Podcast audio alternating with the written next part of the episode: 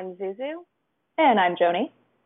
And tonight we are recapping Game of Thrones 69, or as the official title is, A Night of the Seven Kingdoms. I prefer Game of Thrones 69, the one that we've all been waiting for. And what an episode it was. So I know we talked about this a little bit last week, but the way that the opening credits are set up is that we're getting a sort of real-time update of the Night King's journey south. It kind of reminds me of like when you're flying on a plane, you see the little like plane icon like hovering above the cities. It's like that, except with like the blue ice tiles. So you see that the Last Hearth is already overtaken, and now we're getting to Winterfell. And I was looking at it, and I was like, are those like pits around Winterfell? And as we later see, yes, there are. Strategically placed pits. Yes. And this episode is directed by David Nutter, who has done a bunch of Game of Thrones episodes. So he is a veteran of our friends. So obviously they were going to let David Nutter do episode 69, the big 69. Yes. The big 69. So the episode starts with Danny and everyone, pretty much everyone. We've got the whole ensemble here in the Great Hall. And Danny and Jamie, though, are the focal point at the beginning of the scene. She is talking about how Jamie was essentially presented to her as a boogeyman growing up. She was told these stories of the man who killed her father, and also stories of what her and her brother were going to do if they ever had the opportunity to seek their revenge. Yes, I mean, that was a sort of surreal moment. I think all of us were thinking about what is it going to be like when Danny meets the man who killed her family or her father and then sort of brought down the official end of the Targaryen regime. But, you know, it doesn't go as badly. You can tell there's a lot of tension in the hall. And Jamie is the first one to sort of be like, listen, I understand you hate Lannisters. I understand you hate me. I need to let you know more bad news, apart from me just being here. Cersei lied, and she's not bringing an army. It is just me. Just me and my one hand. Yeah.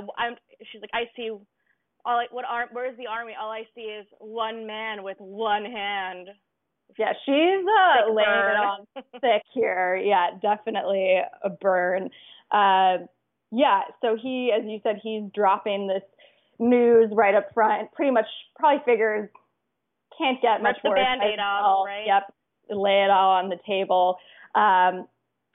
But he is, as always, or at least as always since Jamie's sort of had his turn, he's presenting himself as very honorable and that he had to do the right thing, even though Cersei didn't. And as soon as he found out that she had no intention to come north, he decided, or bring her army north, that he decided that he would come anyway. Oh.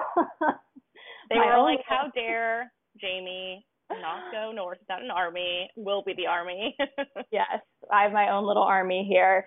But the whole situation has obviously is causing a lot of tension because everybody has different viewpoints on Jamie and the Lannisters in general. I mean, Jamie might be the most divisive figure in Westeros that's like currently alive right now, honestly, because I mean, we see Tyrion, you know, trying to speak up for him, and he's like, I know my brother. And he's like, Danny's like, well, you know him as well as you know your sister, because that didn't pan out so well. Okay, like, thanks. And then, you know, Sansa, on the other hand, is kind of agreeing with Danny at first, where she's like, yeah, this man is terrible. He killed my – he, like, basically led to my dad's downfall. Like, why would we want him? But, you know, Jamie is non-apologetic. He's like, yeah, I did it, and I would do it again in a heartbeat. I was surprised that he didn't bring up the fact, like the why behind it, his justification for doing it. I guess probably it wouldn't have been well accepted by Danny, but like the why it was necessary to kill the Mad King, because that's obviously an important part of the story. You know, that he didn't do it for power or glory, but he did it to save the realm from this pyromaniac. And I mean, honestly, he's in the right in this. I think, unfortunately, And I think that's why Danny ultimately goes along with it. It would be a much harder sell if he had killed this innocent man in cold blood. Yeah. I mean, you can't just do that. This guy was crazy. But it is interesting because, you know, Jamie refuses to apologize, and he's like, I did it for the right reasons, and I'd do it all again, and for my family and for the realm. And we get this little line from Bran that I think everyone's kind of been waiting for, which is the things we do for love. Yeah. Bran is quick with the inside scoop there. Yes. Also a reminder that Bran has kept this to himself. He's the only one who knows. Which I was kind of surprised about. I had forgotten that until they're clearly, with that line, they're showing you that it's an exchange between just the two of them. As always, Bran is on a separate plane from everybody else. Operating on a different level. Yeah.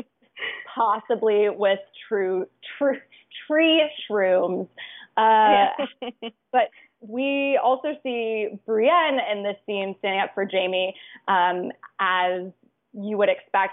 And I think it's important to remember that Brienne's probably the closest one to the who had the closest perspective as the viewer on Jamie. She's really seen his redemptive arc, whereas nobody else has. I guess Bran too, with his three-eyed raven abilities, is probably aware. But yeah, I think that's important. She's the one who knows what we know as a viewer, his truest self now. I completely agree with that. That's a really good point. I didn't even think about that. But I guess what I was thinking of also was, like, Brienne is a very honorable person to a fault. And, you know, she is sort of like the personification of the true knight in many ways, as we will see later.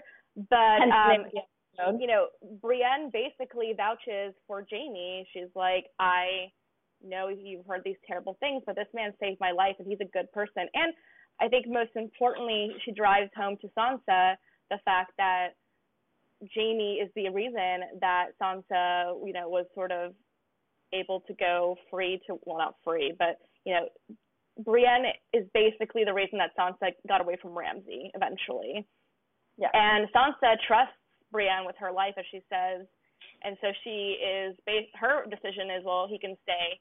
And at this point, Danny, I mean, she doesn't look pleased, but she asks, well, what does the Warden of the North think? And I feel like Jon was, like, taken out of this, like, really weird, like, aunt sex daydream where he's like, wait, who? Talking to me?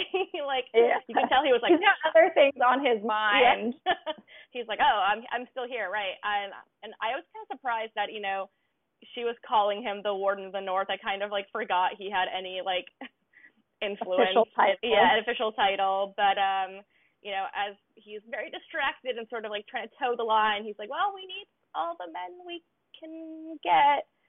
And yeah, I mean, he really doesn't want to be in the middle, but he goes for something somewhat diplomatic.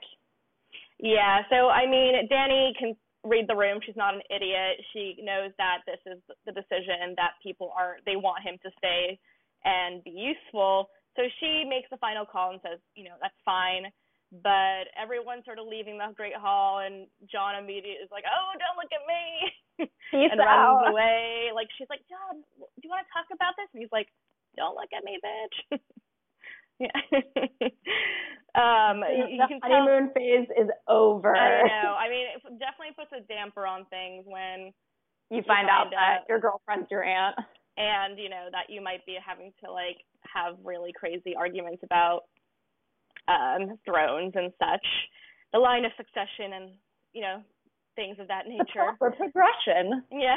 So Danny's definitely, you know, she's not happy right now, and I mean, I can understand that from her perspective, but she takes it out on poor Tyrion. And I mean, who, granted, has definitely fumbled the ball in the last few decisions that he's made for Danny. But in this case, it's really not, it's not his fault, but she's, you know, basically like, do your job, stop fucking things up, or I'm going to make someone else my hands.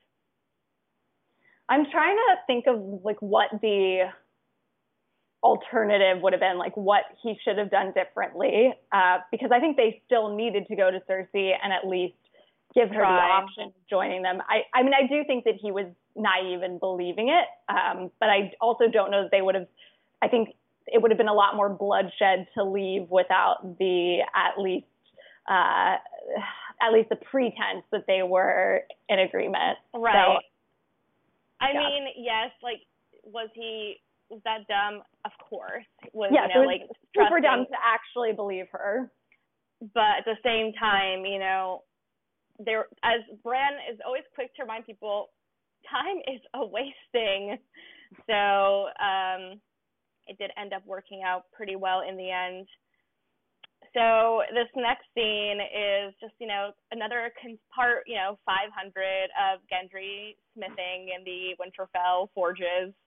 I'm wondering if he's like a vampire. He's not allowed to see the light. He must remain in the crypt, in the forge. Yes, and also, like, his poor hands. Like, I guess he's a smith, but, like, still, I'm like, dude, he is probably so filthy, but I'm sure that's just a part of the charm for Arya. Just how she likes them. So they do have this little exchange about, so I guess, to back it up quickly, there's sort of this, I guess, division that you will see throughout the episode of who's going to be actually fighting and who is going to be in the crypts, which is the sort of designated place for the people who are not so militarily skilled. Right. And the fact that they keep stressing how safe the crypts are going to be, that's going to be a safe house, does not bode well in terms of foreshadowing. And honestly, Jenny, I genuinely, like, when I read the, like, initial sort of, like, Winterfell zombie crypt, like, White Walker Stark thing, I was like, this is so dumb. Like, that's never going to happen. But now, I don't know. It seems crazy, but it just seems like they were so heavily foreshadowing it. I was like, say crypt one more time. Yeah, say crypt one more time. Also, the fact that they show the crypt in the opening and that there's so many, like, I mean, I went on a bit of a crypt deep dive today, and there's a lot of references to the crypts throughout the seasons. And Maester, I don't know which Maester it was, but someone is like, when Theon is in charge of Winterfell and Ramsay's sort of zoning in, they're like, you should leave through the crypts. There's, like, all these secret passageways to get out. Like, no one will even know. And I'm like, oh, so does that mean, like, they're going to use those to escape? Or does that mean, like, get in? Death will come from those passages. Either way, as we will see throughout this episode, there is a lot of crypt talk. And it's very worrying for the next episode, because I think everyone's going to die in the crypts. But so, you know, Gendry and Arya are no, please go on. I was going to say, can we talk about the super cheesy visual nod in the scene where they're like, it's getting hot in here, steam from the anvil. I was, oh, please. I know, it was Arya's thirsty. It was very like cheesy, like beginning of a porno, like, oh, Gendry, your anvil. Oh God, take your shirt off. But it was kind of funny because, like, it is like a weird, like, I've certainly never seen anyone flirt this way about sort of being like, so tell me about these White Walkers. Like, what do they smell like? What do they do? And then eventually, you know, Gendry's like, well, was that flirting? I didn't realize that was flirting. Okay, maybe I'm fucked up. But, like, I moved on from the flirting at that point. Maybe I'm just a sick person. But I was like, oh, they're flirting about, like, White Walkers and, like, death. And then he's sort of being like, well, a little lady shouldn't be out fighting. You should be in the crypts, my lady. And she's, like, throwing these, like, sexy little, like, daggers. Oh, that was definitely flirting. Okay, right. So I'm not totally crazy. But, no, I mean, basically we get this line that we saw in trailer, which is sort of, he's like, well, they're death, like, that's what they are. And she's like, I know death, I've seen Arya faces, we know.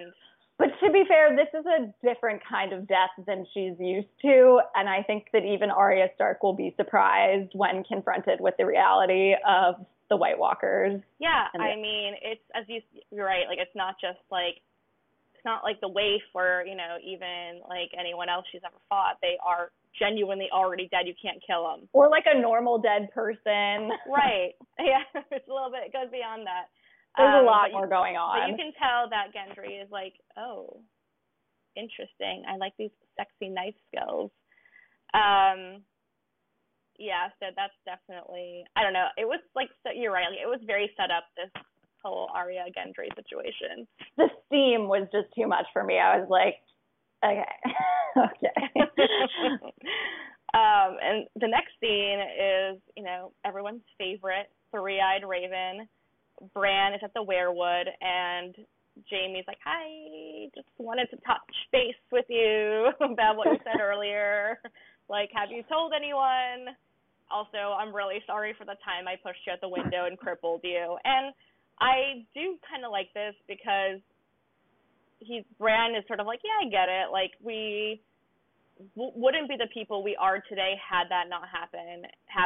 And I kind of agree in the sense that, like, well, obviously Bran would never have become the three-eyed raven. He wouldn't be crippled. He'd be, like, off doing, like, basic bitch stuff in Westeros, like, knighting and whatever. But Jamie as well, like, I think this began his redemption arc. So I still find it just slightly annoying when Bran's like, I'm not angry at anyone. I'm like, he pushed you out a fucking window. Bran is like that person, you know, who's like picked up meditating now and has like started a yoga regime. And I'm like, I'm happy for you, but I don't want to hear about it. You know, yeah. Like just like, I'm happy that Xanax is like working out for you, but I know you're going to snap and like punch a bitch one day. Like there's that anger is still in there. But he does make a good point, Joni, that, you know, he's not Brandon Stark anymore. Oh, my God. If I have to hear that one more time, too. Like, I know. And again, Jamie's like, still no one understands, bro. Like, no one is ever going to understand what's happening. So he's developing some real tropes, all of which are very much in line with, like, being a teenage boy. Like, the movie scaring, the, like, I'm not that person anymore. Like, oh, Bran. Oh, like, I'm sure he's got a My Chemical Romance T-shirt somewhere in Winterfell. Definitely. Like, absolutely. So emo. But it is a good point. This accident is sort of, like, what set the events that led up to this moment in action. It changed them both. So, but, yeah, the important thing is that Bran never really told anyone. Yeah. Also in this scene, he says that the reason he didn't reveal what Jamie did was because he wants them to be around to fight, or wants Jamie to be around to fight. And then Jamie asks him, well, what about afterward? And Bran says, how do you know there will be an afterward? And I was like, do you know something? Because if you do, now's the time to share it. Oh, and he's the worst at sharing information. Like he'll like say something. Everyone's like, how long have you known this? He's like, IDK, like some 300 years. Like, we need a more communicative three-eyed raven. Yes, like get this man a Twitter or something. Like I don't know what his preferred like communication tool of choice is, but whatever it is now, it's not working. I really do not want Bran to have a Twitter. That is actually a horrifying prospect. He's just like hanging out doing tree stuff.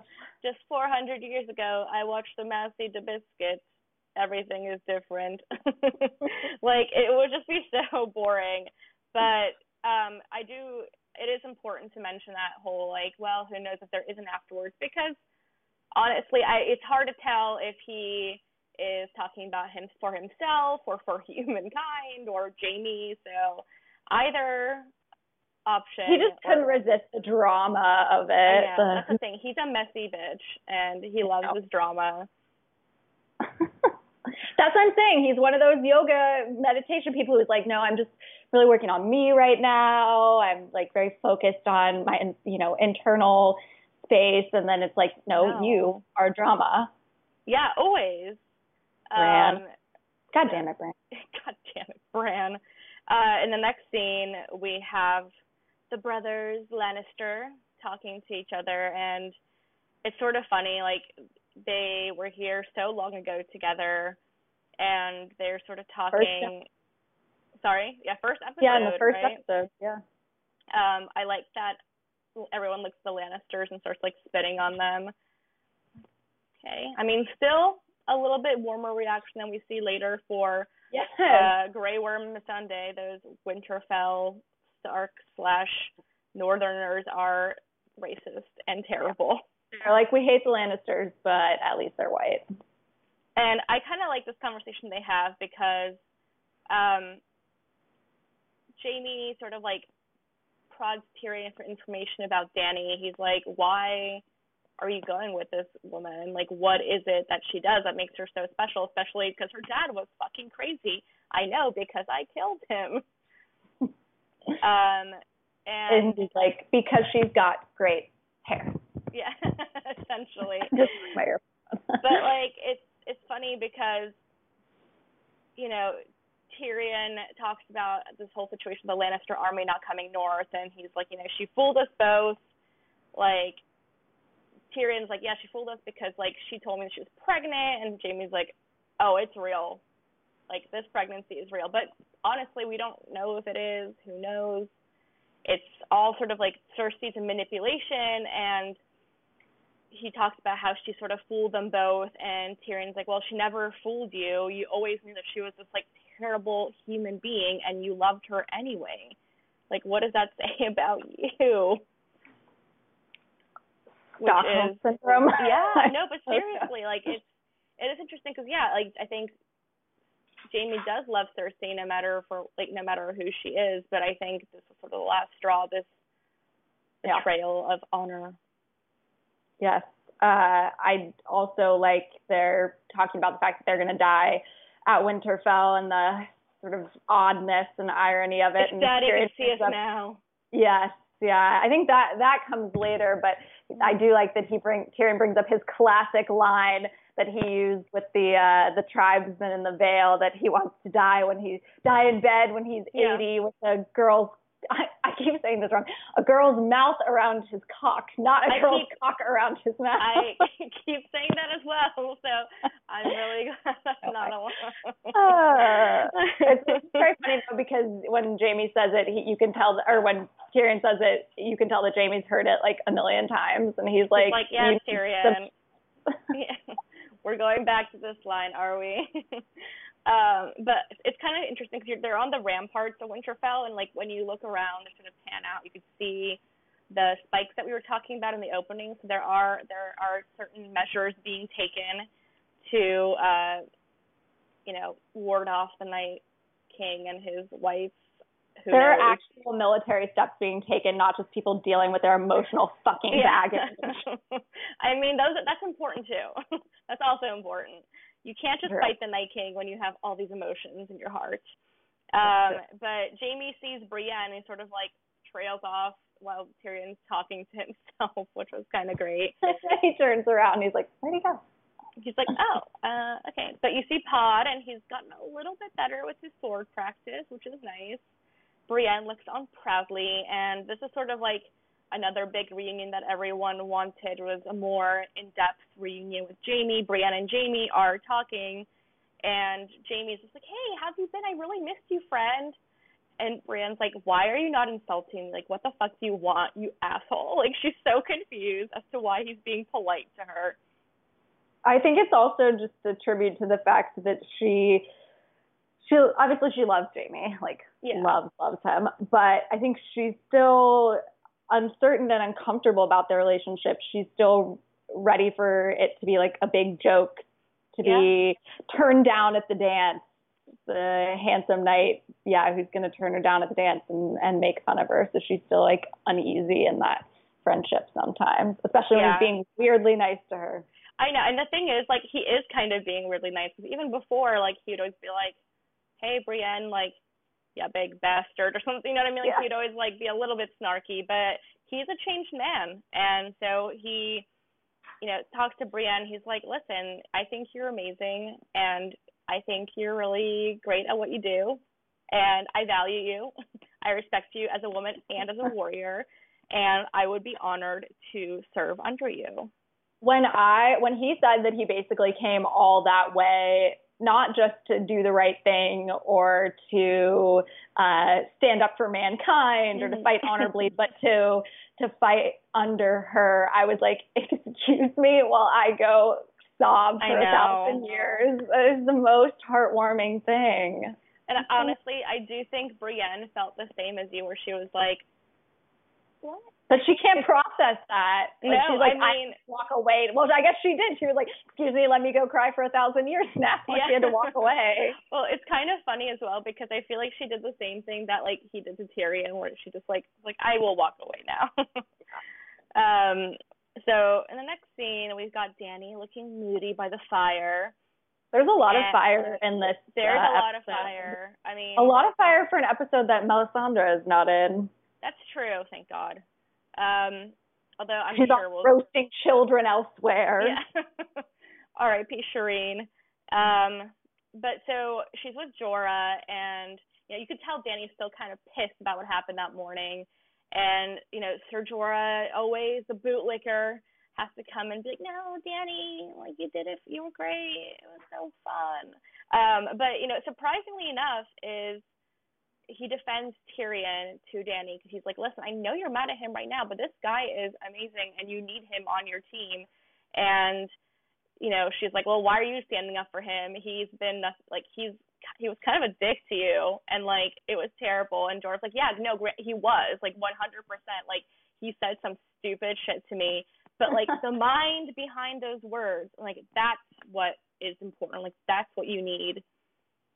I know how you feel about Jorah, but I'm just going to love on him for a second and say I do think that this is proof that he really does love Danny and really genuinely wants but not just even in like the puppy dog way. Like, he genuinely wants what's best for her, even at the price of his own personal pride. Like, because she was indicating earlier on that she would make him or Varys the hand. Varys, a sidebar, Varys also, like, completely missing in this episode. And I mean, he's there, but he has no lines. I need more Varys always. I know. We have 6 episodes in the season. We need to, Varys is at a premium. Yeah. Anyway. However, yeah, I think that this shows that he wants her to have the best possible support system, even if it's not him. Yes, I suppose that's nice, but that's what people who love you do. Whatever. But he, you know, he gives her some advice, and the first thing was about Tyrion, and the second he's like, well, while I'm here giving you advice, like, maybe you should. And then the next scene is you see Sansa, and is it Sir Waymar Royce? Yes. Yeah, so he's Knight of the Vale. Sir Royce, and they're discussing strategy and, I don't know, things like that. And Danny's like, oh, hey, girl, what are you doing? You look so cute. Do you have a minute? Can we talk? Like, you know, like, she's trying to be all, like, friendly and sweet. And so, obviously, Jorah's advice is make Sansa an ally, because she is the real person that people trust here. And God bless her, man. Danny's really trying. She's trying to connect on a number of different levels, their difficult family history, the fact that they're both women in power, which we were talking about that last week, how they certainly have that in common, but how they still keep seeming to end up at odds. Yeah, and I think, that is a very typical situation for powerful women. As we all both. Yeah. Yes, but I mean, as you and I both personally know. As powerful women. Yeah. But no, but in general, like, she makes a good point, you know, she's like, families are complicated, and Sansa is reading her a little bit, but she's like, listen, like, let's put this aside, like, why don't you like me, basically? And it shouldn't even matter if you fucking like me. Like, there are bigger things. We have to work together. Yeah, where's Bran now? Why isn't he popping up all of a sudden being like, guys, they're like 12 hours away. Like, it doesn't matter if you don't like each other. But, you know, Sansa makes a good point. She has seen a lot of dumb men in her life, and she's like, men do stupid things for women. And Jon, men do stupid things, period, but... Yes, period, but... especially for women. And, you know, Sansa's like, listen, Jon's a mess. Like, I can't trust him to make the right choice for the North right now. Like, you're pretty and he likes you. He loves you. He loves you. This is life. Yes. This is love. And so Danny's like, you know, that's fine. And she tries to sort of relate to what Sansa's saying. She's like, you know, when I first came to Dragonstone, all I could think about was the Iron Throne, but I'm here now because of your brother. And she's like, look, I'm doing stupid things for love too. Like, it's not just Jon. Like, we're perfectly compatible. And, you know, it was kind of sweet. They did have like a bit of a moment together where, you know, Sansa's like, you know, I should have thanked you for coming up here. Like, that was kind of bitchy of me. And yeah, you should have. And they're like holding hands, and it's so cute. And they make a little joke at Jon's expense where they talk about like, Danny's like, you know, she's like, I don't often trust men like this. Like the last one I trusted, you know, or like, Jon's only the second man that I trust. And Sansa's like, oh, who's the first one? And she's like, someone taller. I'm like, oh. And they both like laugh at Jon. It was kind of great. It's always fun. I always like to laugh at Jon. Yeah, I mean, who doesn't? He's so self-righteous sometimes. It's great. And so they had a lovely moment, and, you know, unfortunately, sort of reality sets in for Sansa, and she's like, wait, so, like, you're here to be queen of the Seven Kingdoms, so, like, what happens afterwards? So 7 kingdoms remain 7 kingdoms, bitch. Right, and she makes a good point. She's like, listen, like the North does not want to bend the knee to you. The North wants to be free. Like, we don't want to be a part of this regime. And but it seems a small price to pay if you're gonna if without the crown there's nothing left to save. Without Danny, there's nothing left to save. And I think, you know, Danny immediately, like, withdraws her little hand, and she's like, recoils. Yeah, she's pissed, but you know what? If I was Danny, I would have been like, of course, sure, we'll talk about it later, and then just not bring it up again. Unless my dragons were both around. Right. Like, she's like, okay, yeah, like, you know, this is a very much like, we'll get to that, like, we'll cross that bridge when we get to it. Like, first, we have shit to do. Yes, absolutely. So the next scene we have, well, they're actually interrupted. It's a continuation of this scene. They're interrupted with the news that someone has arrived at Winterfell. There's a lot of arrivals in this episode, but this one being Theon, and he is here and decided to, as we said on the last episode, decided not to go back to the Iron Islands with Jorah, but to come and fight at Winterfell. And he starts out talking to Danny, but then he ends up talking to Sansa and saying, I want to fight for Winterfell, Lady Sansa, if you'll have me. And, you know, this was such beautiful acting between Alfie Allen and Sophie Turner. Like, there's no words needed, you know. They both have been through so much separately and also together. And they have such a shared history, and it's sort of the eve of battle. And, you know, at this point, they just hug with tears in their eyes, and, you know, the past is forgiven. At this point, it's not worth, you know, going back there. And I thought that was really beautiful. And, like, again, we love a redemption arc. We do. So I don't think it's going to turn out well for Theon, but the point is he's made this gesture. There were definitely a few people that you could almost see them being set up to be killed off in this episode, and I do feel like Theon is probably one of them. Oh, 100%. Damn it, I didn't put him on my death poll. I know that was stupid. Girl, I put him on. He was the first one. I didn't. I just said he's been through so much. Listen, that's not a guarantee. That's true.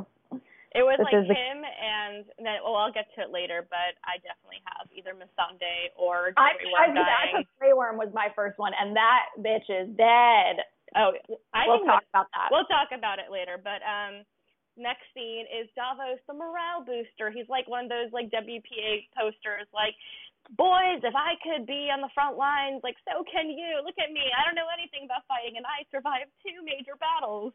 But I make damn good soup. Yeah, and look at my soup.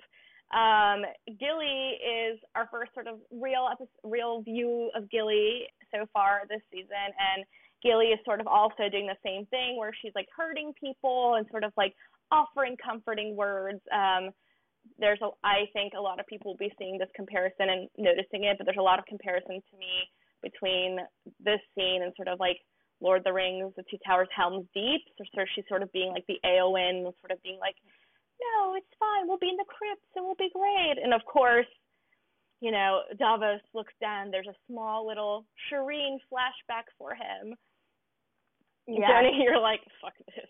No, it was cute, but I always have to question the motive of Game of Thrones. I'm like, are they planting this character just to die? Oh, because we need to know. We need to know someone in the crowd, because obviously there's going to be a lot of deaths in the crowd that aren't going to mean anything because we don't know them. We have no emotional connection. So they're giving us some faces in the crowd to kill, to tug at your heart. Absolutely. That's the whole point. It's supposed to be like Shireen callbacks, and also just like Davos. Like, I mean, I saw this really funny meme that was like, anytime a small, strong girl shows up in like Game of Thrones, and it was like a picture of Davos holding like adoption papers. Like, but it was really cute because, you know, he's like the strong little girl whisperer, where he's just like, you know, she's like, I want to fight and I'm going to be brave, and, you know, him and Gilly sort of do a good job of being like, well, like you'll be so great down in the crypts protecting everyone, aka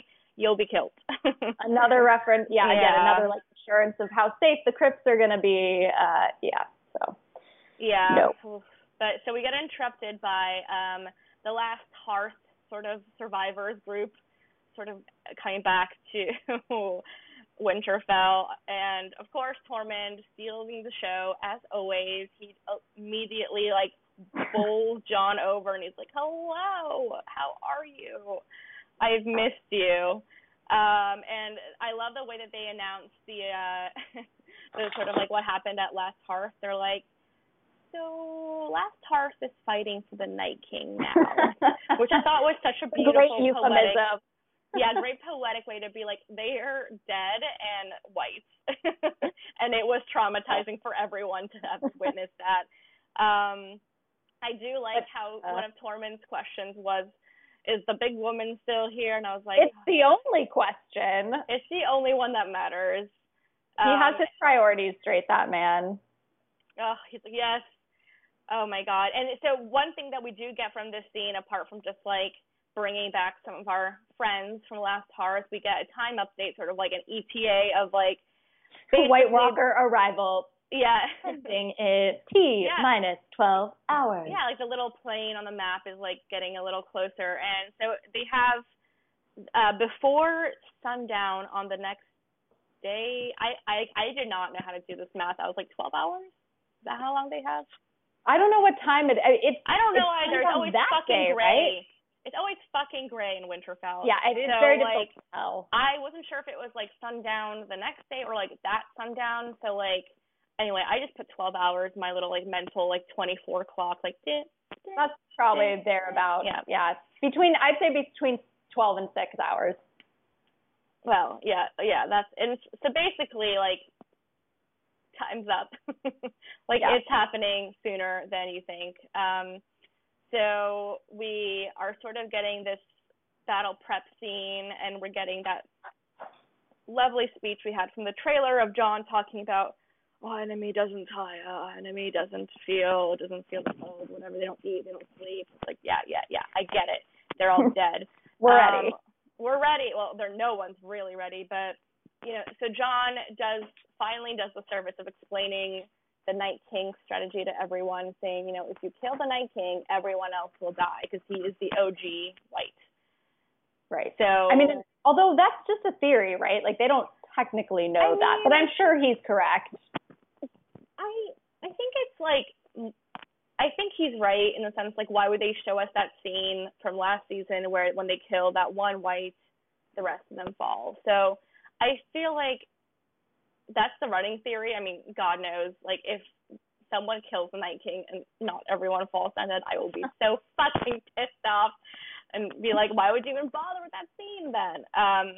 But anyway, so that's sort of his strategy, is like, all right, we're going to have to bide time by, like, throwing these people at the like the regular whites, and then we're gonna have to sort of try to get the Night King alone and just end him. And Bran's like, no problem, actually the reason he's coming here is it's because of me, like, I did it, it's all me. Like, so he's basically always trying to get me, is the idea. And he shows you, like, he's like, yeah, he marked me, look. And everyone's like, why wouldn't you, like, bring this up? Yeah, earlier? This could have been disclosed earlier. Like, why? Like, I almost wish that Mira had stayed just so she could have been like, okay, let me translate. This is, like, what happened. This is what Bran's saying, like, pre-Bran, and then Bran, and then, like, anyway. So it's just confusing, and Bran sort of volunteers himself as the honeypot, as the bait. He's like, I will wait in the Godswood, and he's coming for me. And he makes this good point where he says, well, the reason that he wants to come after me is because what the Night King wants is endless night. You know, basically everyone's dead, and what is death but the lack of memory and the lack of, you know, existence, and I'm basically the memory of the world right now, so he wants to get rid of me. And Sam's like, oh my god, that makes so much sense. I would do the same thing. Like, if I was Night King, I would totally want to kill you, Bran. But thankfully Sam is sort of there to, like, Sam-splain, like, what Bran is actually trying to say. And he's like kind of spells it out for us idiots at home. He's like, wow, like, if you forget what we've done, we're not men anymore. We're just animals. Like, we need history, and we need to, like, record these things, and blah, blah, blah. Like, he gets, like, very existential about it. Yeah, but, you know, it does kind of go into that theory that people have been throwing about, that he is the one that writes a song of Ice and Fire. Yeah. So... a lot of people today were like, oh, we've figured out the Night King's aims, like, this is his goal. But I'm still not convinced that, like, that Bran is all he wants and that this is all that we're going to... And there's clearly so much more to learn about the Night King, or it seems that way. Right. So I would be surprised if this is the only thing that he wants. I mean, other than world domination. Well, Bran's like, of course he wants me. I'm the story. And he does sort of, like, make the point that he's like, this is not the first time that he's gone after one of us, and everyone's like, who? One of who? Like, no one knows the fuck you're talking about here. Please explain. But, so Bran is basically like, well, if just put me in the Godswood, I'm just gonna hang out there and wait. Like, I'll be the bait. And Theon takes this chance to sort of be like, well, you know, I'm here to redeem myself. This is my story arc. So I took this castle from you, so how about you and I, like, just hang out in the Godswood together, and we'll face him. And it kind of made me, like, be like, okay, well, everyone's going to die then. Yeah, no offense to Theon, but it's not like he is, like... I mean, he'll have the Ironborn with him, so they're, you know, renowned fighters. But to me, that just signaled, I don't know. I know we're all supposed to be over the Bran is Night King thing, but I was like, I would not be, I don't see it as out of the realm of possibility that Bran, like, shifts, either always was or becomes Night King and turns and kills Theon in, like, a sense of, you know, parallel poetic justice. I mean, I agree. Like, I think that this sort of idea that Bran is the Night King makes a lot of sense if he sets himself as, like, the trap for the Night King. And, like, if they have a one-on-one convo, then it's like, obviously, then you are, like, you're going to fuck it up, Bran. Like, you will become the Night King, and it won't go well. Yeah, but, exactly. So, I don't think it's intentional, but I'm really interested to see what happens if they do have that one-on-one. Yeah, I mean, I'm living for it personally. I love the Night King because he is fashionable, like, and hot. Yeah, he is extremely powerful, lives forever, and he's played by a Slovak person, which is my people, and so always team Night King. But so Bran is sort of going to be the honeypot. They're going to stick him in the Godswood, and the plan is to sort of get the Night King alone and then take out the Night King. So Jon is like, so that's our plan. Everyone else is going to go to the crypts and hang out there. Great idea. No one's going to die from that at all. Everyone will totally survive in the crypts. But So there's a few people who are like, no, I don't want to go to the crypt. And Tyrion is one of them. He's like, I've been in battles before. Like, let me do this. And Danny's like, I love you. You are a valuable person, but, like, you are not a warrior. Like, this is not your forte. We need your mind, and your mind is going to be safe in the crypts. So off you go. Yes. It's interesting to me that, I mean, I guess everybody is thinking that death is a foregone conclusion, so they want to go out in the most glorious way. But I'm like, why are people, like, all lining up and knocking on the door to line up on the ramparts? Like, I'd be like, I will be in the crypt, and I have my wolf blanket, and I will see you later. If you're looking for me, I'm in the crypt. I'm chilling with Lyanna. Lyanna's not going to be chilling in the crypt. For long. As we later. Sorry, Stark, not Mormont. Oh, I was like, excuse me. I do her a great disservice. As Jorah later finds out, that is not an option for the Lady of Bear Island. But so I kind of like this. We have basically everyone's in this room. So we do have a few like reaction shots that I enjoyed, especially of Tormund still staring at Brienne very lovingly and intensely. And Jon sort of avoiding Daenerys again, running away from her. And I just love how, like, Tyrion's like, hey, like, do you need help? Like, I'm sensitive to the needs of others. Like, are you going to be okay? Like, I don't want this to happen like last time where people just left you in the courtyard all day and you stared at people the whole time. Oh, he's like, can I wheel you out of here? If they survive, I think that Tyrion needs to, you know, he like designed the saddle and stuff for him. I think if they survive, he needs to make Winterfell like ADA accessible. Oh, absolutely. So he can get around. Oh, absolutely. Or I guess WDA, Westeros. You just yes. But yeah, so Tyrion is like, hey, can I help you? And Bran's like, no. I'll just sit here and be creepy. Like, don't mind me. But now I'm most comfortable. But I think this scene had a lot of, like, unintentional or, I guess, intentional significance. But it was a short scene where Tyrion sort of pulls up a chair and he's like, tell me everything that's happened to you because it sounds like a lot changed since I've seen you last. And we don't have, we don't see what happens next. But I imagine in my mind that perhaps, you know, if Bran does share all the information that not all of it, but, like, a portion of the information he's gained from being the three-eyed raven, my cats are playing with each other's tails. So it's really cute. Maybe Tyrion will think of some amazing strategy and use that powerful brain of his to think us all out of here. Yeah, if he's going to, like, upload that information to anyone, Tyrion's definitely the one. The next scene is where we got, for me anyway, like, it was the most affirming scene, affirming that someone was going to die. Like, after the scene, I was convinced that Grey Worm is a hashtag goner. He's inspecting weapons, and then he sees Missandei walk towards these children, and they get all racist and leave. Jesus, like, I know, so disgusting. I was like, these kids, like, might as well be wearing, like, MAGA hats. Like, that was disgusting. Like, I get that they're, you know, like, outsiders, but sort of, it's sad because, as you said, like, definitely Missandei and Grey Worm are not immune to these vibes. Yeah, definitely. But this whole, like, there's not going to be any place for us after the war, after Danny conquers Westeros. First of all, I'm not sure if Grey Worm understands the terms and conditions of being an Unsullied and being Danny's head of her, like, military forces.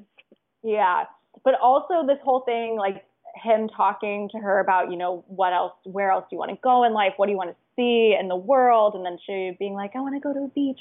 This whole thing just gave me major Titanic vibes. Like, you know, Jack promising Rose, like, we're going to go here, we're going to go here. And then I'm just like, like, they're going to fucking, like, he is going to fucking die and leave her alone and brokenhearted. Yeah. So my theory is actually, I think, please edit that singing part out. Don't put that on the internet. My particular theory is that I think she is going to turn into a white and Grey Worm's going to have to kill her. That's what I put in my death pool. And I just had this feeling because she's sort of like his redemption, right? Like she's always been this like, not like saving factor, but like she gives him something to live for. That's not just like the unsullied way of life. And so I think she is going to be killed / resurrected, and he's going to have to kill her. And then it will be very sad. I mean, listen, tragic. D and D are sick fucks. Like, of course they would mess with us in this way. So I personally think that's my 2 cents. Speaking of 2 cents, somebody was like, hey, we're not having any dragons in this episode. Great. Let's throw 2 cents at putting this CGI ghost in the background of the scene where you literally just see, like, his, like, it's like a bust of him, and he's just, like, turns his head once and is, like, panting in the background. I'm like, okay. Somebody literally was like, here's $2, make ghosts happen. People have been asking questions. And yet he is still looking like hella CGI. I'm like, why don't we just get a real dog to do this at this point? Like, there's only one of them. Get a husky. Jesus Christ. Like, get a husky, an albino husky, and just put him in the background. Like, put him on a box to make him look bigger or something. Like, I don't care. We don't even need an albino husky. Just get a regular husky. Make him wear contacts. Yeah. It will be fine. Yeah. Like, it was so funny. And, like, he goes just, like, I was so kind of mad. I'm like, don't pretend like he has been there this whole time. Like, how stupid do you think we are? People have noticed. It's like the whole, like, Shelley Miscavige thing. It's like, she's been missing for a long time. We all know something happened. And it's like, they're trying to, like, oh, no, look, well, Ghost is fine. He's just been here at Winterfell. I'm like, no. I need more of an explanation. This is not going to fly. I'm glad he's okay, though. I'm glad he's I guess, are they showing us Ghost because he's going to die next episode? No, I really can't handle that. I mean, they showed us that little Shireen girl for a reason. Is there a reason that suddenly Ghost has to make an appearance? I think it would have been more emotional. I think we would have gotten more, like, interaction between him and Jon. I mean, he's the last direwolf. I mean, I know Nymeria is still alive, but he's the last one that's with his Stark and around. I guess that's a good point. Like, he didn't really interact with anyone. I'm pretty sure he was animatronic. Yeah. But this is kind of nice to have the old, nice watch boys back together, and they're having a little, like, reminisce of the days gone by, and it's sort of sweet to see them all together. I mean, they make a point of being like, remember when it was like a bunch of us and now it's just us three? Like, RIP. R.I.P. Pip and Gran. Yes. I used to love Gran. I was sad when he died. Oh, I know that he had a very good end. He killed a giant. He's powerful. No. But so basically they're talking again. The crypt situation comes up where, they're like, yeah, well, you, Gilly and little Sam are going to be in the crypt, just, safe, so safe in the crypt. They're going to be fine. And Sam is pissed that everyone keeps suggesting he goes to the crypt because he's like, excuse me, I was the first person to kill a fucking White Walker. Nobody remembers this. Yeah, and I kind of love that he was like, you need me. Like, come on. And Ed is like, what kind of fucking world is this? Where you, Sam Tarly, are the slayer of White Walkers and the lover of ladies. Like, what the fuck? And you're like, you know what? The world should just end. We're done here. Like, let it end. It's not right. But it is kind of cute to sort of see these guys together. And I'm 1,000% sure that Dolores Ed is going to meet his end. Yes. Yes, for sure. He's come so far, but not far enough. That's all I got to say. So the next scene is the beginning of many scenes gathered around the fire. I call this the Great Hall Gang. The Great Hall Gang. I like that. I'm just, getting the warmth in while they can. I think that's a good idea. The heavy drinking that occurs, maybe not such a good idea before a big battle, but, last night on Earth. Everybody has their pregame rituals. So Tyrion and Jamie are sitting there, and at first it's just the two of them, and this is when they're saying, they talk about the fact that they wish Dad could see them now, like he'd be shitting himself thinking about his two sons about to die defending Westeros, or defending Winterfell. Yeah, that was so, I love that. I mean, Ty would have straight up been like, are you fucking kidding me? But I do love how they talk about, you know, like, their first time in Winterfell and how much they've changed. And I think it's Tyrion that entitles it, the perils of self-betterment. Yes. I think it's interesting because they're talking about the how it was a simpler times, and, you know, Tyrion was the whoremonger and Jamie was the golden lion. And Tyrion says, oh, no, it wasn't really simpler times. Like, you were fucking your sister and I was... what have you. But it is certainly true that it was simpler characterization back then. They've developed so much and become so much more complex and rich over the years.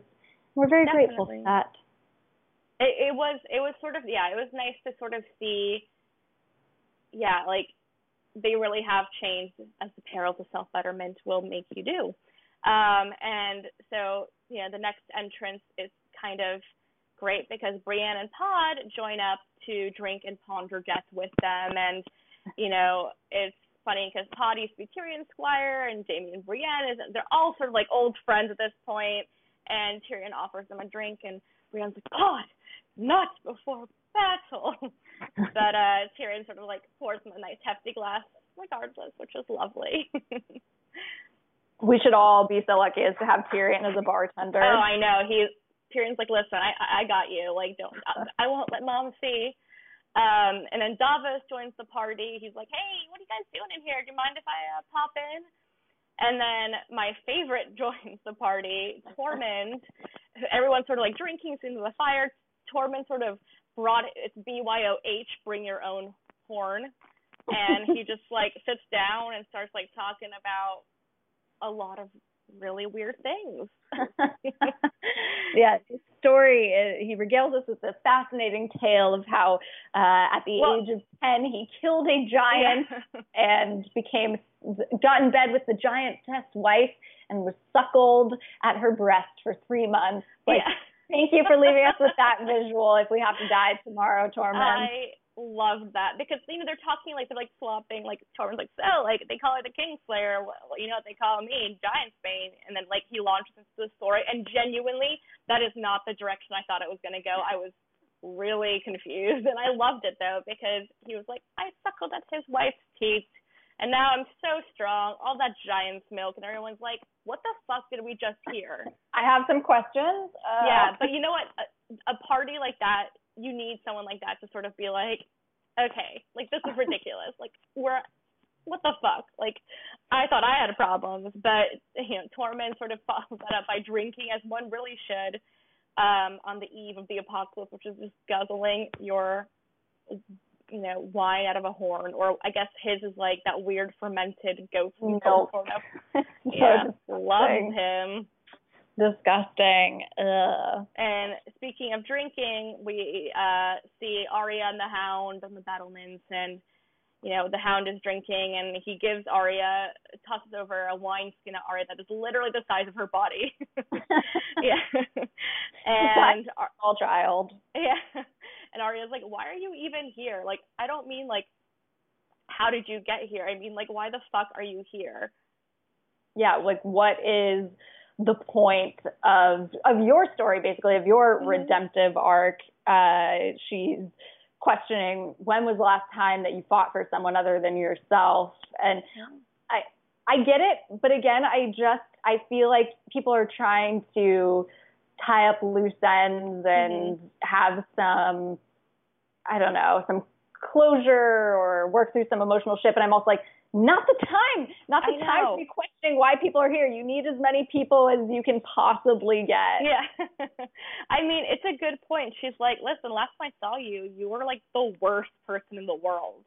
And I guess, you know, he's had some moments since then that have changed him a little bit. But obviously all this is like immediately ruined as soon as Varric makes it onto the scene. He's like, hey, can I join? Like, what's up, guys? Are we just having the best time with the Lord of Light tonight? And everyone's like, oh, Jesus. Like, he is still standing so hard for the Lord of Light.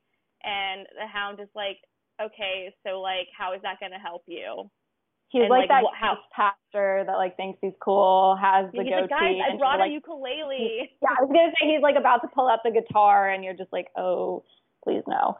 Yeah. I mean, it's kind of annoying because, like, I'm like, after all that you've seen, like, you're still taught, like, what?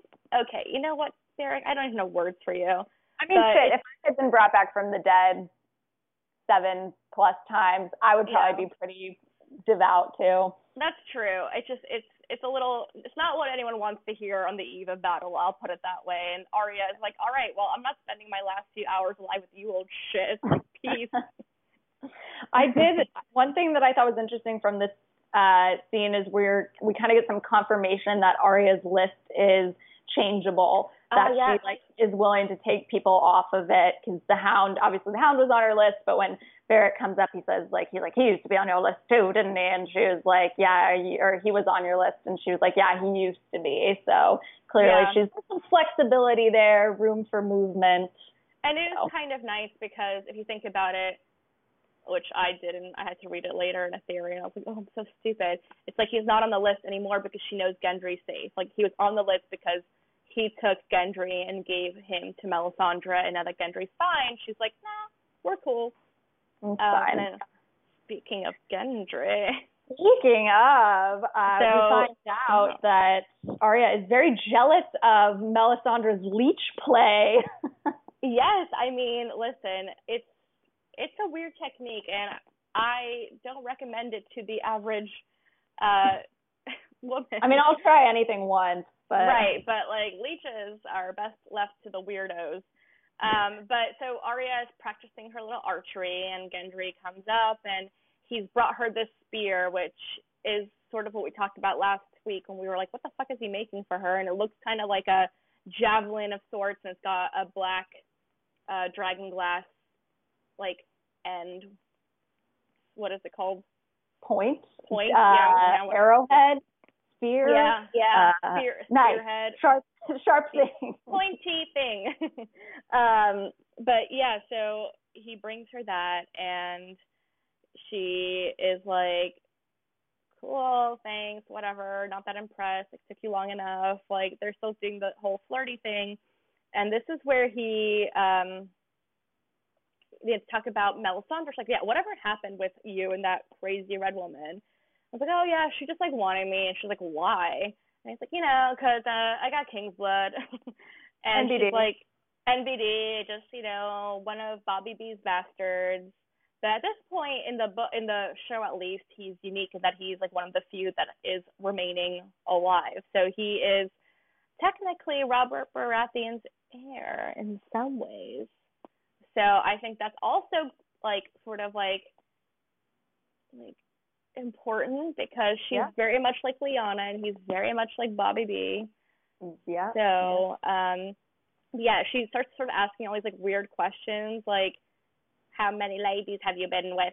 And it's, like, so uncomfortable, because I'm like, do you just want to bone him, or are you trying to, like, actually, like, no. It's so weird. But it ends up just being, like, a seduction technique, which I guess that's one way to do it. To be fair, she's a lot more successful with the whole "it's our last night on Earth" pitch than Tormund is. So good for her. True. I think a lot of people felt weird about this because, so the actress Maisie Williams is 22. She is,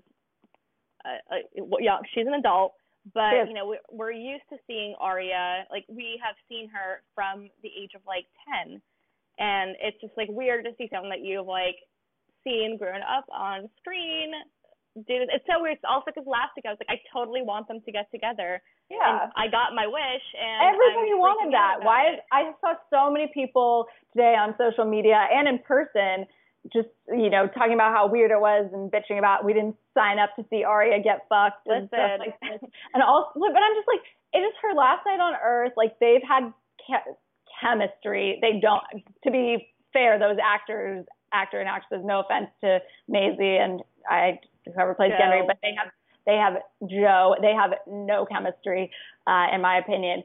But for plot wise, I'm like, get your dick wet. It's the last night on Earth. Yeah, no, absolutely. I completely concur. And it's like the typical age-old saying, be careful what you wish for. But then again, I mean, like, I just thought the whole seduction scene was like a little awkward, but at the same time, that's because they have no chemistry. Right. But I'm also like glad that it happened, because I'm like, yes, it needed to happen. Like, it was all leading up to it. And like, poetically speaking, it's like the perfect pairing, like a flashback to season 1 where they're like, Bobby B's like, you've got a son, I've got a daughter. We're like, well, we'll join our houses. So it is kind of, yeah, whatever. You know, it's stuff like that.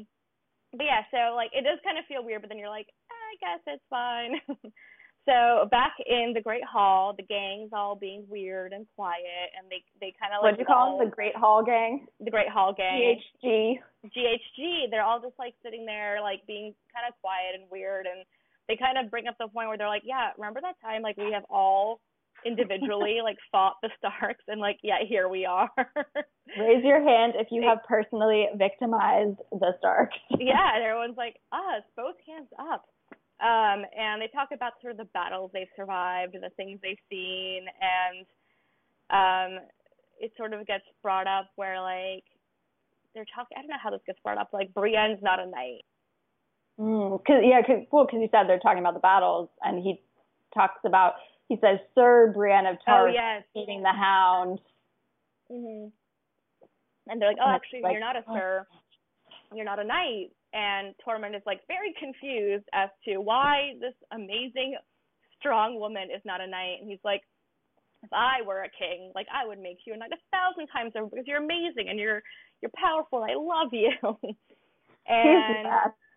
he's like, fuck tradition. Hashtag time's up. He's like, listen, you are a better warrior than, like, all of these, like, fucking losers here at Winterfell. And it's so true. Like, he's like, why the fuck would you not be a knight? And Jamie's like, you know what? That's a great fucking idea. You know, why isn't she a knight? And he asks her to stand up and come over. And, you know, I thought this was very fitting because, like, historically speaking, a lot of the time, like, a young squire or whatever, or just young men would be made knights on the eve of battle. I think there was a few, I think Jamie, or no, there was someone who was made a knight in the show on the eve of battle. And it's just, so it's a sort of common trope, but for Brienne, this is like sort of finally cementing her place in society. Okay, go on. No, you're just saying this, and I didn't peg her as someone to die, but now I'm just like, uh-oh. She'll die. No, I really don't think, well, God, I really hope not. I don't even remember what I put for her for my death pool, but I really don't want her to die. But it is sort of a tradition of, like, this sort of, like, being knighted on the eve of battle, and it's so beautiful because I liked personally hearing the words that, you know, Westeros used. Yeah, that was really cool. Although I had a moment of panic when they got to the mother. I was like, oh, God, I cannot be here for, like, each of the 7. Like, if they're like, and the crone orders you to hold her hand while you cross the road and help old ladies with their groceries. Like, the maiden said, please do not sexually assault her just because you're a knight. Yeah, like, I was like, I don't have time for this. But it was lovely, and, you know, it's this beautiful moment because we talked about this earlier. Brienne has always been the butt of the joke. She has never really fit in either as a woman or as a knight, as a warrior. So she has never had a place in society. She's never had an accepted role, and to not only become a knight and have this, like, amazing honor and chivalry and this whole, like, the status bestowed upon her, but also to be knighted by Jamie, someone who, as you have pointed out, she is very in love with and admires. It was respect. Yeah, and somebody who is, I mean, as you said earlier, a very divisive figure, but is well renowned for his skills as a knight. So yes, and also an interesting point I thought was that, you know, we talked about, like, the knightly virtues and sort of, like, who better exemplifies them than Brienne. And we talked about how her honor is, like, beyond questioning. So she is you know, has in every way has been a knight, and to make it official was so beautiful, and everyone clapped for her, which was so cute. And oh my God, Tormund was so excited for her. He was like, yes, I always knew you had this in you. That's my gal. But also, her little smile was so funny. At the end, she was just like, it's so, yeah, she doesn't smile a lot. You could see the genuine pride dripping off her face. And I felt things. Oh, yeah, me too. But like you said, since she's always been the butt of the joke, I think right up and even when he suggested, she's like, no. But you know, she just wanted it so bad. And it was so nice. She didn't want to like allow herself to want it. I know. Oh, she's so great, and like a real icon, a real feminist icon. I love her so much.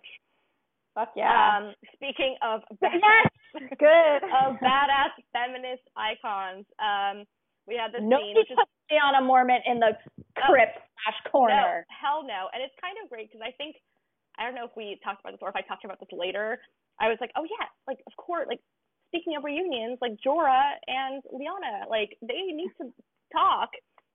And it was so great. Their island reunion. Yeah. Involves much shouting, especially on the part of Lady.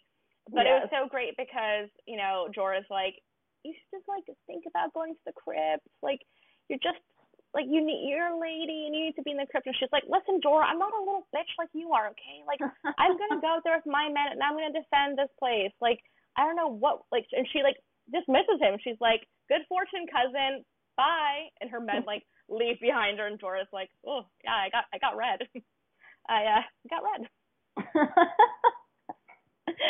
I mean, you know how much I hate Sir Jorah. So for me, this was a particularly delicious scene to see him get put in his place by my one true angel, Lady Lyanna. Angel baby Lyanna. Love her. The next part of the scene I had mixed emotions about, or mixed responses to. Sam comes to give Jorah Heartsbane, his father's sword, the sword that he stole, which is a nice sentiment because the two have clearly bonded after Jorah was saved by Sam from Grayscale and had that nice, deep, exfoliating treatment. Yeah. The ultimate anti-aging procedure. Yes, Jorah looks years younger. He does. He's got that healthy glow. But I thought it was odd because in giving him the sword, he says, you know, my father taught me to be a man and do what's right. And I was like, is this the same Randall Tarly? Like, I know it's normal to think,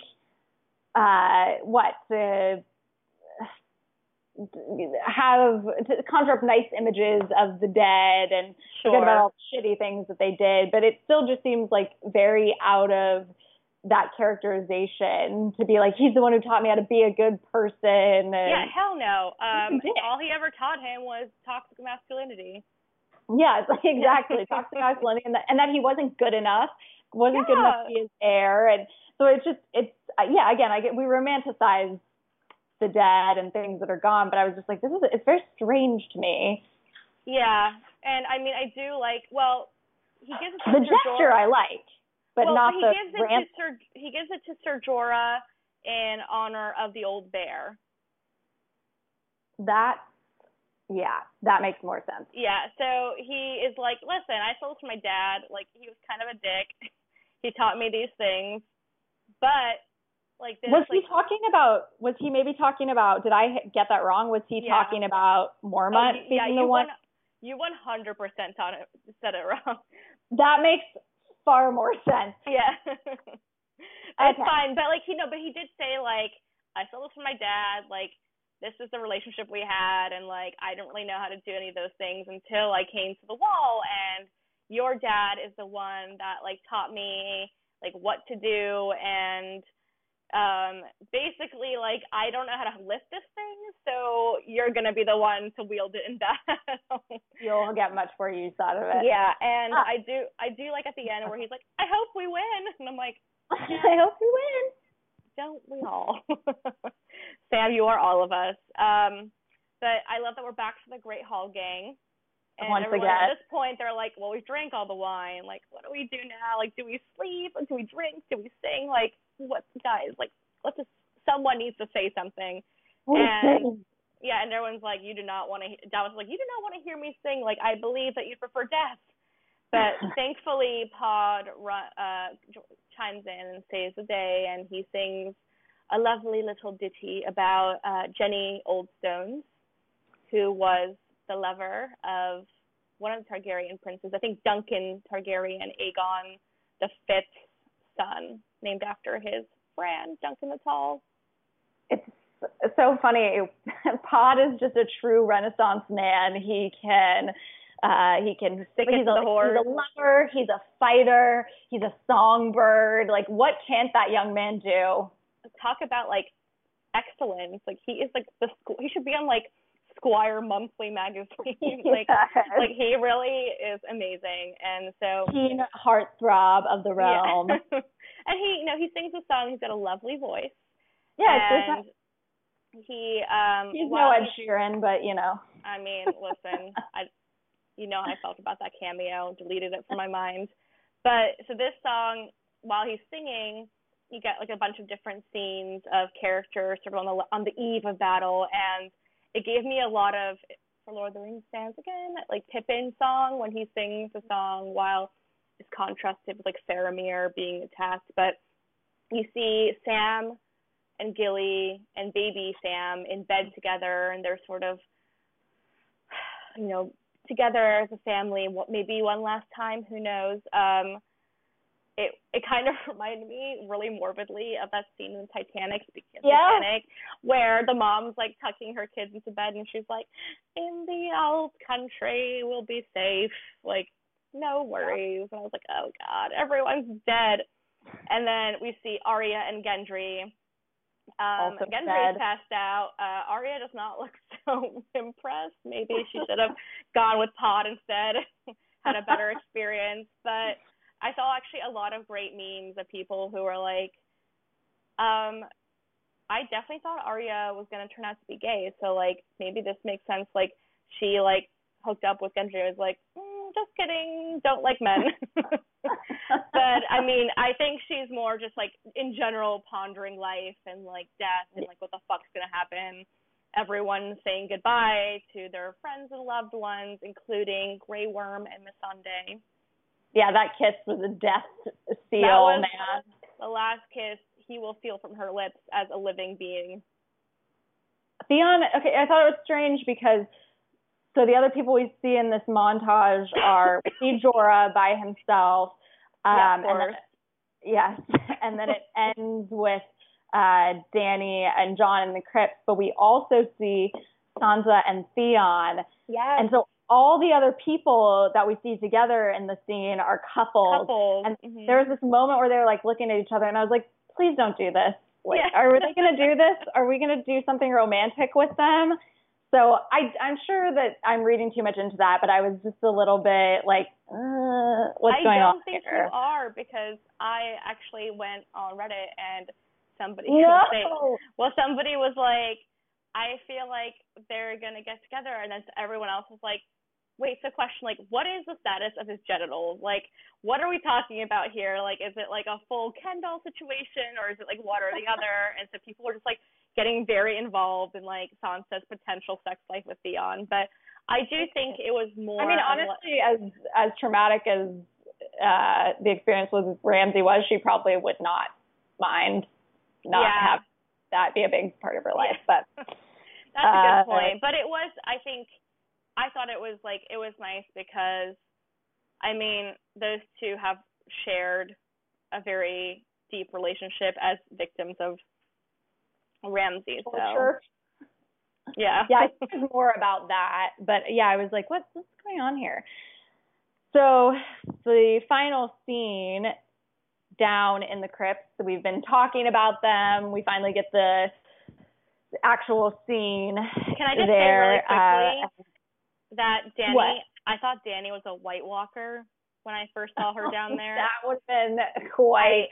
I was like, why is the song? Why is that song still being sung? Like, there's a White Walker in there with Jon.